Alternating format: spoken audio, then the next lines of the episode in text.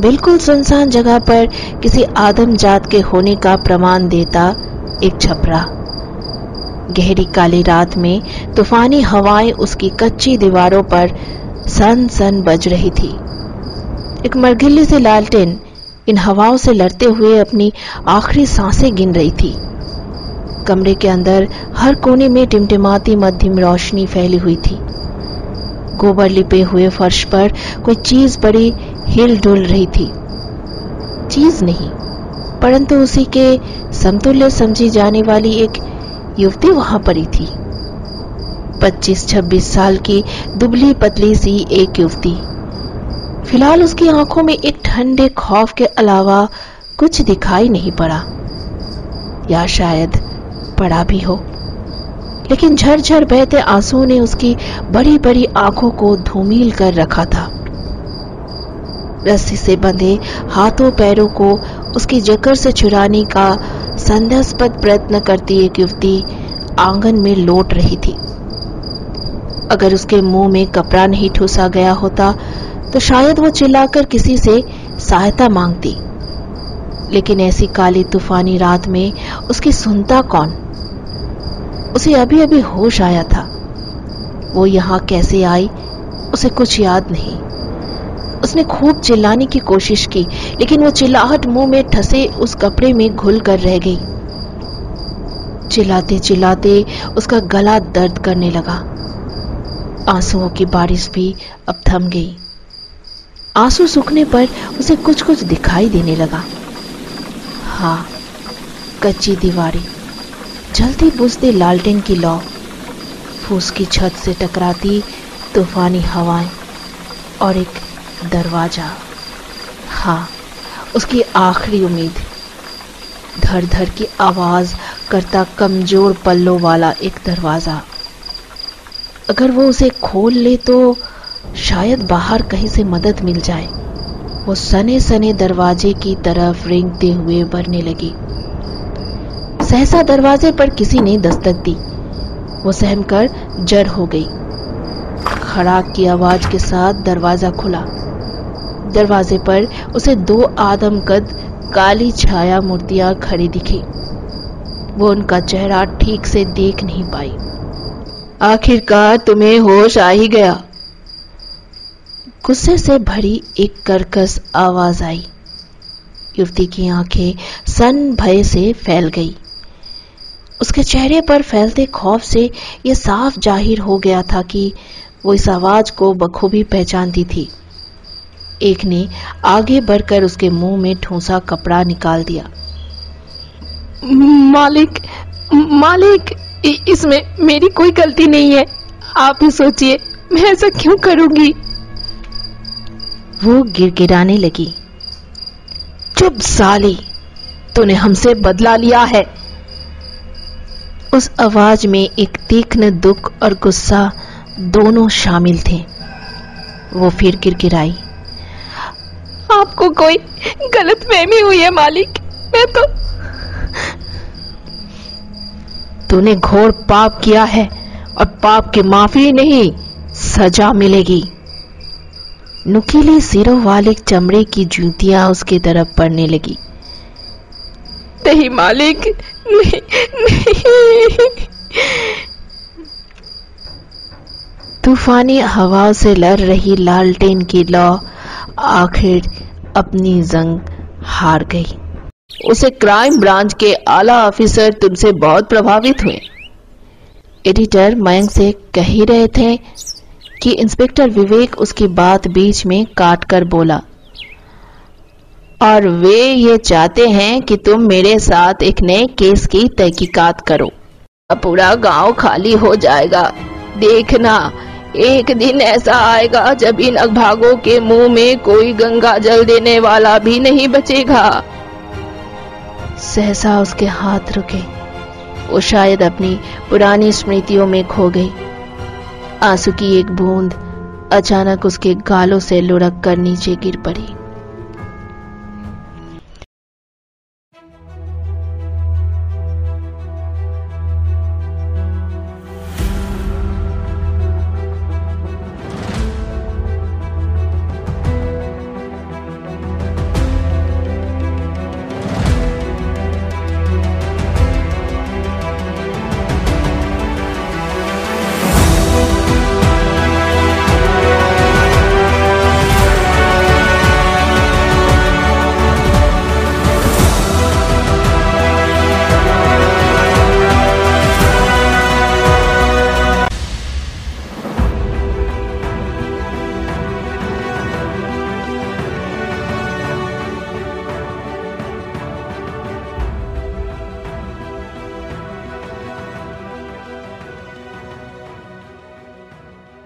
RJ Pallavi podcast के सारी कहानी सुनने के लिए सब्सक्राइब कर दीजिए मेरे यूट्यूब चैनल को।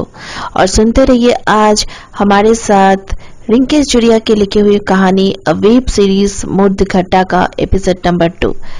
दोस्तों, अगर कहानी अच्छी लगे तो प्लीज़ एक सब्सक्राइब कर दीजिएगा और उसके बगल में जो बेल आइकन है, उसको भी प्रेस कर दीजिएगा और ऑल पे ज़रूर क्लिक कीजिएगा ताकि जब भी कोई मैं न्यू वीडियो लाऊं, उसका नोटिफिकेशन आप लोगों के पास सबसे पहले पहुँच जाए। दोस्तों कमेंट भी ज़रूर कीजिएगा और शेयर करना मत भूलिएगा कि कहानी कैसे लगी। तो देरी नहीं करके शुरू करते हैं आज की कहानी।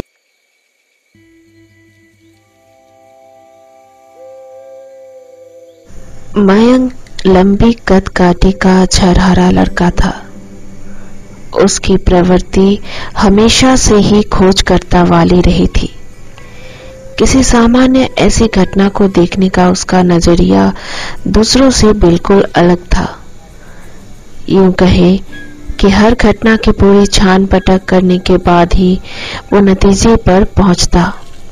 पिताजी का सपना था कि वो डॉक्टर बने, लेकिन उसे तो अखरपना ज़्यादा रास आता था। आखिरकार मन की मानकर उसने पत्रकारिता के रास्ते पर चलने का फैसला किया। लोग क्या कहेंगे?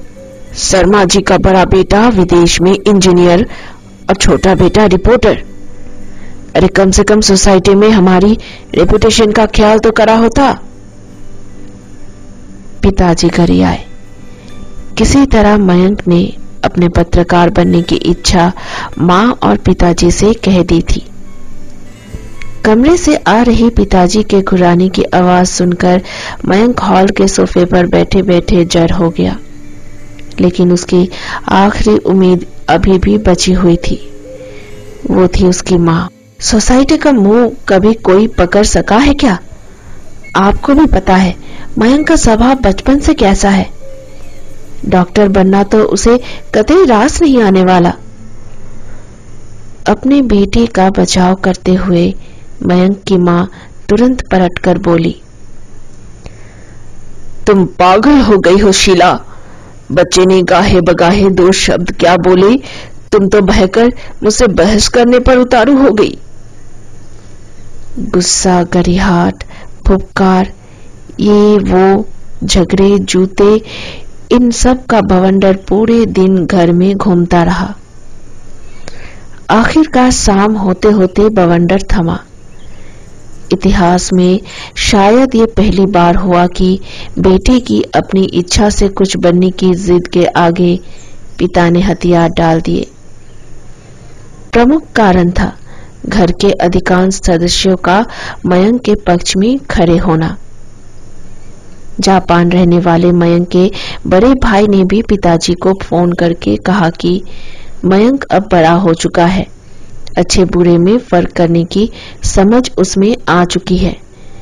इसलिए अच्छा यही होगा कि वो ये उसके ऊपर ही छोड़ दे।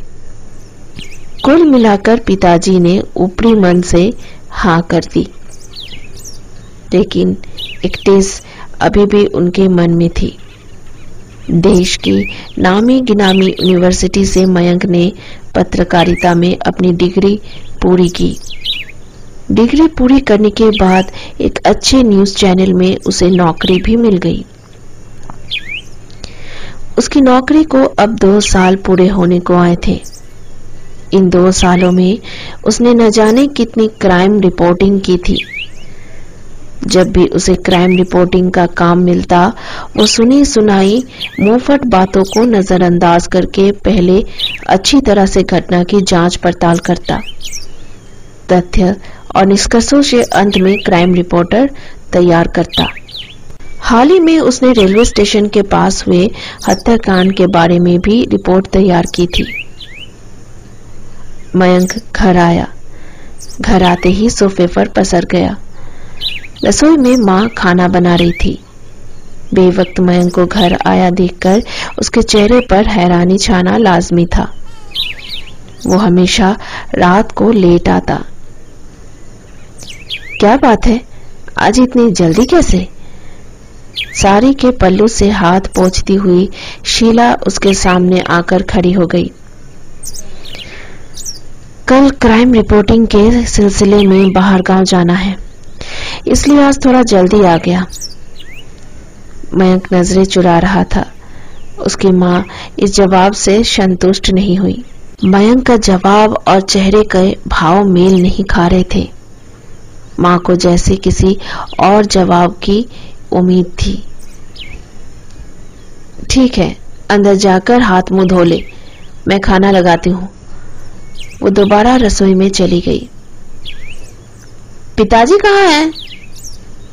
उसके पिता अक्सर अपना ज़्यादातर समय घर के बाहर बने गार्डन में पेड़ पौधों की छाट काट करते या पानी देने में बिताते।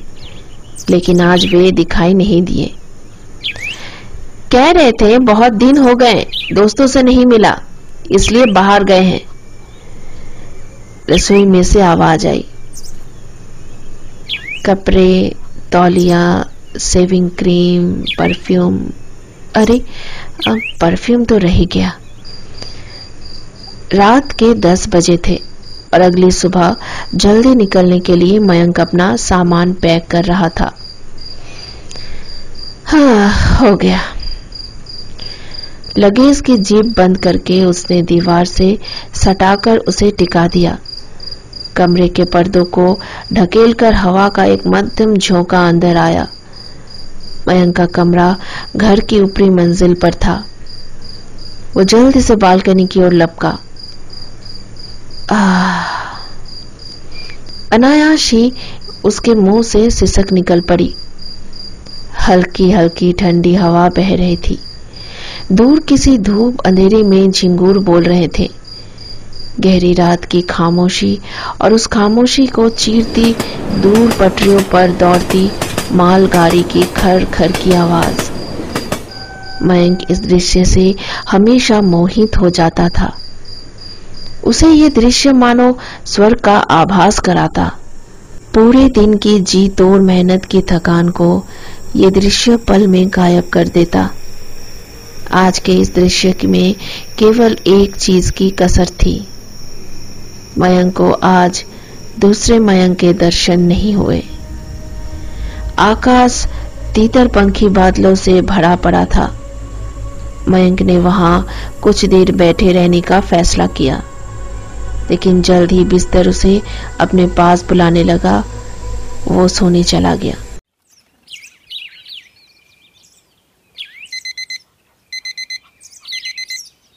सुबह के छह बजे मयंक के बिस्तर के पास रखी अलार्म घड़ी टिन टिन करके बज उठी।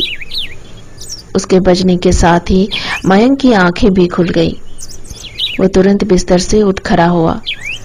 अन्य दिनों में उसे बिस्तर से उठने में समय लगता था, लेकिन आज उसकी फुर्ती देखने लायक थी। नहा धोकर तैयार होने में उसने सात बजा दिए। रेलवे स्टेशन उनके घर से कुछ ज़्यादा दूरी पर नहीं था। माँ पिताजी को अलविदा बोलकर वो घर से निकल पड़ा, लेकिन उसे कहा पता था कि वो कैसे सफ़र पर जा रहा था, जो उसके जीवन की दिशा ही बदल देगा। विवेक ने उसे स्टेशन के टिकट काउंटर के पास मिलने को बोला था। मयंक चुपचाप वहाँ जाकर खड़ा हो गया और उसका इंतज़ार करने लगा। कुछ देर में उसे विवेक दिखाई दिया। उसे देखते ही मयंक की आँखें फटी की फटी रह गई। वो था तो विवेक ही, किंतु उसकी पर्सनैलिटी उस इंस्पेक्टर विवेक से बिल्कुल अलग थी, जो कल उससे ऑफ़िस में मिलने आया था। हाफ़ टी शर्ट की जगह, लंबी आस्तीन का शर्ट, जींस की जगह, चौड़ी पैंट, हाथ में सूटकेस, नाक पर मोटी फ्रेम का चश्मा और शर्ट की जेब में टंगी हुई फाउंटेन पेन। वो बिल्कुल किसी सरकारी कर्मचारी की तरह दिख रहा था। मयंक के पास आकर उसने सुटकेस नीचे रखा। मयंक अभी भी मुँह बाएँ, उसे देखे ही जा रहा था। सुटकेस रखकर विवेक टिकट काउंटर पर गया। कहा जाना है? टिकट काउंटर पर बैठे सज्जन ने बड़ी सादगी से पूछा। विवेक ने जगह का नाम बताया। जगह का नाम बताते ही सज्जन की सादगी करकपन में तब्दील हो गई। उसने विवेक को इस तरह अजीब तरीके से घूरा जैसे उसने किसी नीरी मनहूस जगह का नाम ले लिया हो। विवेक ने उसके चेहरे पर उबरते भाव पर खासा ध्यान नहीं दिया। टिकट लेकर वे दोनों ट्रेन के फ़र्स्ट क्लास बॉगी में चढ़ गए। बॉगी लगभग खाली सी थी। अगली सीटों पर इक्के दुक्के लोग बैठे थे। मयंक और विवेक भी खिड़की के पास वाली सीटों पर आमने सामने आ बैठे। सीट पर बैठते ही मयंक बड़ी आतुरता से विवेक की तरफ़ देखने लगा। जैसे विवेक के मुँह से उसके सारे सवालों के जवाब निकालने वाले हो। विवेक नज़रें चुराने की असफल सी कोशिश करने लगा। उसने उंगली से नाक पर लगा, मोटी फ्रेम का चश्मा थोड़ा ऊपर किया और जेब में से फ़ोन निकालकर बेवजह कॉलिंग करने लगा। एक बार को उसे लगा कि वो एक बारगी मयंक की आँखों में आँखें डालकर देखे। उसने अपनी गर्दन ऊँची उठाई और उसकी तरफ़ देखा। विवेक के उसकी तरफ़ देखते ही रहस्योदाटन के रोमांच से मयंक की आँखें चमक उठी। विवेक ने उसकी आँखों में साफ़ साफ़ देखा। हाँ नीले समुंदर जैसी आँखों में उठते सवालों की लहरें जो ज्वार का रूप ले रही थी। अगर विवेक ने अभी भी कुछ न बोला तो शायद ये लहरें सुनामी बनकर उसे बाहर ले जाएगी। बानपुर, हम बानपुर जा रहे हैं। अंत में गहरी सांस के साथ विवेक ने अपनी चुप्पी तोड़ी। बानपुर? अब ये क्या नहीं बला है? मयंक का सिर चकराने लगा। अपने सूखे होठों पर जीप पिराकर विवेक अपनी सीट से थोड़ा आगे खिसक आया और बताने लगा, दो महीने हाँ दो महीने पहले मुझे एक चौंकाने वाली बात पता चली। ब्रांच ऑफ़िस के कोने में रखी बड़ी सी अलमारी से मुझे पुराने केसों की कुछ फाइलें मिली। फाइलों पर धूल की एक महीन परत जम चुकी थी। किसी तरह उन्हें झकार कर मैं फाइलों को नज़रों में से निकालने के लिए बैठ गया। चेक करते करते अचानक मुझे पानपुर गाँव में हुई कुछ मौतों के केस की फ़ाइल मिली। कुछ साल पहले वहाँ पर तीन लोगों की मौत हुई थी। रिपोर्ट में मौत का कारण जंगली जानवर का हमला बताया गया। लेकिन पोस्टमार्टम रिपोर्ट पढ़कर मुझे अंदाज़ा लग गया कि ये काम किसी जंगली जानवर का नहीं है। तहकीकात आगे बढ़ाते हुए मैंने बानपुर उसके आसपास के इलाके की जानकारी जुटाई। हालाँकि बानपुर ग्रामीण अंचल के बिहर इलाकों में बसा हुआ है, लेकिन वहाँ कभी भी ऐसा जानवर ना देखा गया, ना सुना गया। रिपोर्ट देखकर साफ़ साफ़ लग रहा था कि लिखने वाले ने अपने अध कच्ची लेखन कला के साथ एक बेतुकी सी मनगढ़ंत कहानी लिखी है। आओ दीपक, मैं तुम्हारा इंतज़ार कर रहा था। आज मुझे कैसे याद किया, सर? मुझे तुम्हें एक ज़रूरी मिशन पर भेजना है। जी, सर, कहिए। दीपक हमारी खुफिया एजेंसी का सबसे काबिल जासूस है। उसने न जाने कितने मिशंस में हमारी बहुत मदद की है। इसलिए मैंने बानपुर की कहानी के पीछे की सच्चाई जानने के लिए भी दीपक को भेजा। हालाँकि हमारे चीफ का मानना था कि बानपुर के केस से कुछ हाथ नहीं लगने वाला। मैं फालतू में दीपक का कीमती समय खराब कर रहा हूँ। लेकिन दीपक ने भी इस जासूसी मिशन के लिए मन बना लिया था। लगभग एक महीने तक दीपक का बानपुर जाने के बाद कोई संदेश नहीं आया। लेकिन एक दिन हेलो? हेलो सर, मैं दीपक सामने से घबराई हुई सी आवाज़ आई। हाँ दीपक बोलो। सर आज कुछ साल पहले हुई उन मौतों की तरह एक मौत और हुई है। यही नहीं इस गाँव में ऐसी सैकड़ों मौतें पिछले कई सालों में हो चुकी है। जो हम सोच रहे हैं बात उससे कहीं ज़्यादा खतर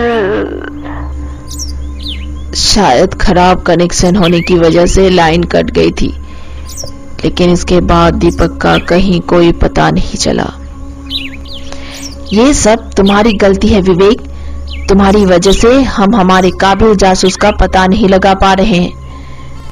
ऑफ़िस में विवेक को चीफ पूरी तरह झाड़ रहे थे। मैंने तुमसे कहा था, इन सब पुराने केसों में टाइम वेस्ट करके कोई फ़ायदा नहीं, पर तुम तो पता नहीं दीपक ज़िंदा है, भी है या मैं आपसे वादा करता हूँ, सर। मैं जल्दी इस गुत्थी को सुलझा लूँगा और दीपक को वापस ले आऊँगा। चीफ की बात काटकर विवेक बोला, मुझे कुछ नहीं पता। मुझे दीपक इस ऑफ़िस में वापस चाहिए किसी भी हाल में।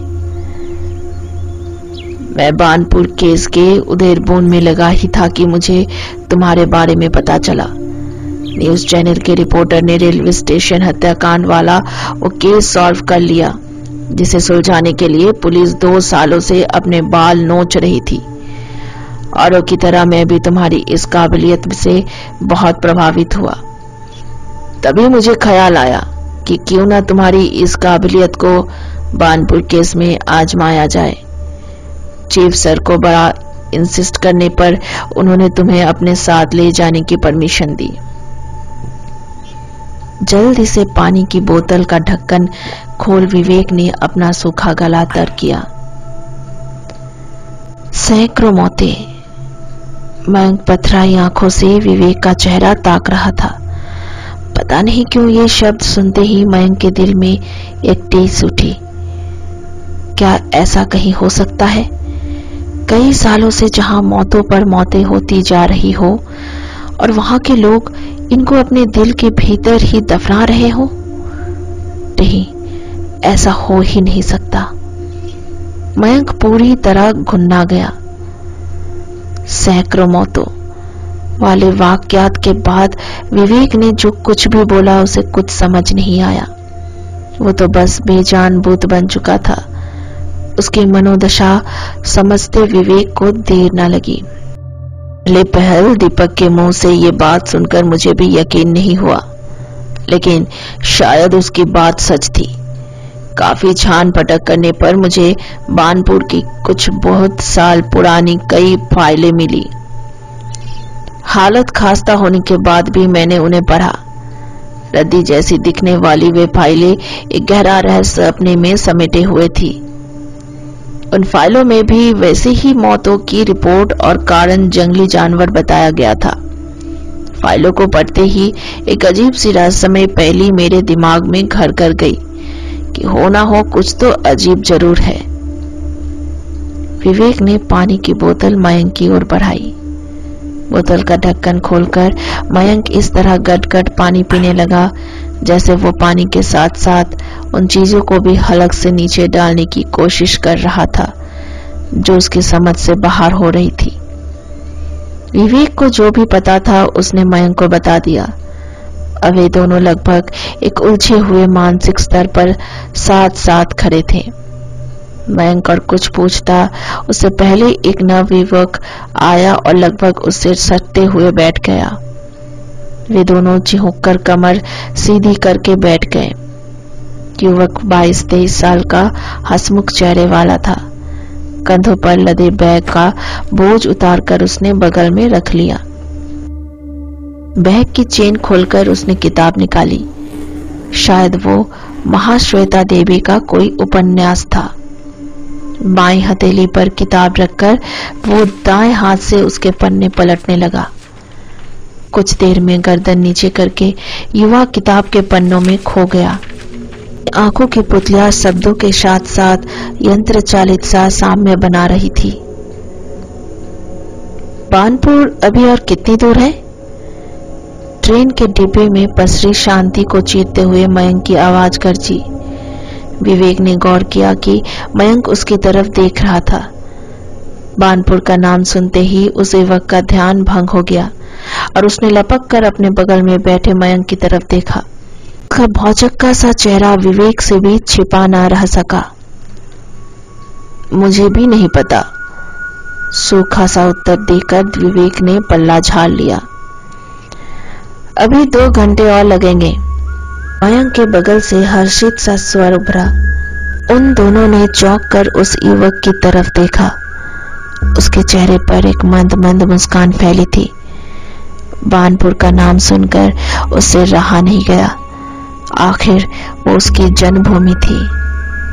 दो घंटे बाद ट्रेन टिगरी स्टेशन पर रुकेगी। स्टेशन से चार किलोमीटर पैदल चलने के बाद बानपुर आएगा। चार किलोमीटर? मयंक की साँसें गले में ही अटक गई। जी हाँ बानपुर बिहार में बसा इकलौता गाँव है। इसलिए वहाँ बसे नहीं जाती। सड़कें भी कच्ची है और हाँ अगर किस्मत अच्छी रही तो क्या पता कोई बैलगाड़ी मिल जाए। युवक के गले से खनकती सी हँसी निकली। जवाब में वे दोनों भी मुस्कुरा दिए।